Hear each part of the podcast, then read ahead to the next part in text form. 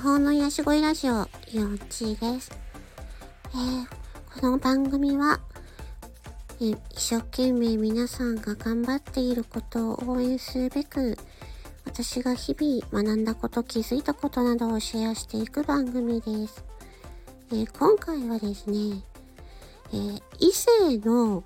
演技をすることについて、チャット GPT に聞いてみましたというテーマです。え私はですね、今、ボイスドラマというものをやっておりまして、えー、そこでね、まあ、私は女性なんですけれども、男性のね、演技をね、えー、やることになっています。で、それはまあ、あの、異性のね、異性の演技をすることについて、あのちょっとねいろいろあの考えることがあったので、まあ、ちょっとねチャット GPT っていうねあの AI があるんですけれども今流行りのねあのそのチャット GPT さんにあの異性のね異性の演技をすることについてどう思いますかっていうのをね、えー、聞いてみました。うん。なんかすごくね、考えさせられる内容だったので、ちょっとここでね、皆さんとね、えー、シェアしたいと思います。いきますよ。えー、っとね、ちょっと読んでみますね。えー、私の質問。異性の演技をすることについてどう思いますか？っていう質問です。えー、それに対する回答が来ました。性別を超えた演技は技術に応じて必要な場合があります。一般的には異性の演技をすることについて問題視されることは少なくありませんが、演技の目的や文脈によっては適切な場合があります。例えば、映画や舞台の中で女性役を演じる男性俳優や男性役を演じる女性俳優が存在します。これらの役柄には性別による性別による制限があるため異性の演技が必要な場合があります。またドラッグクイーンと呼ばれる芸人さんたちは異性の演技を行うことが彼らの芸風の一部であり人気を博しているケースもあります。しかし、異性の演技には適切な演技方法や表現方法が求められます。過剰な性別の描写や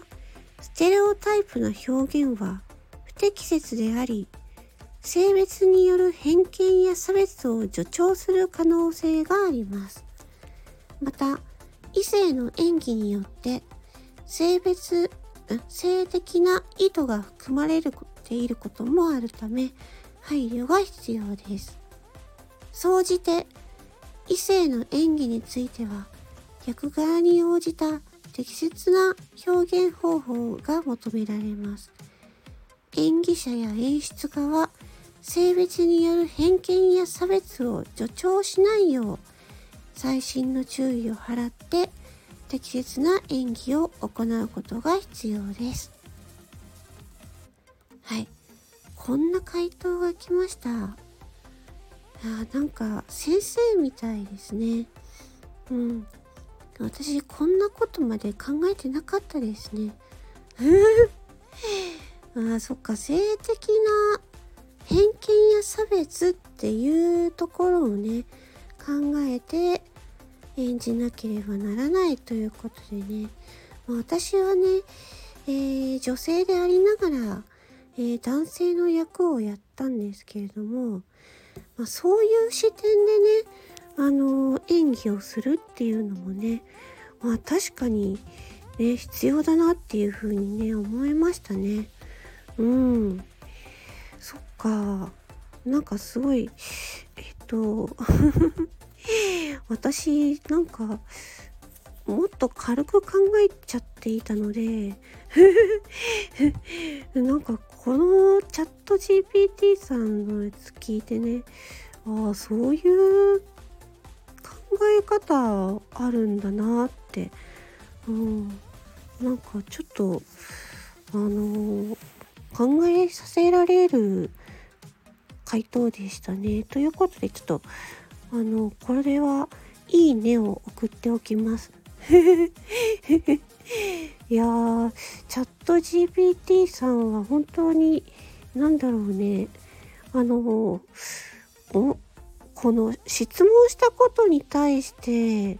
とても丁寧に返してくださるのでいや本当になんかそれをそのそれを信じる信じないっていうことはともかくね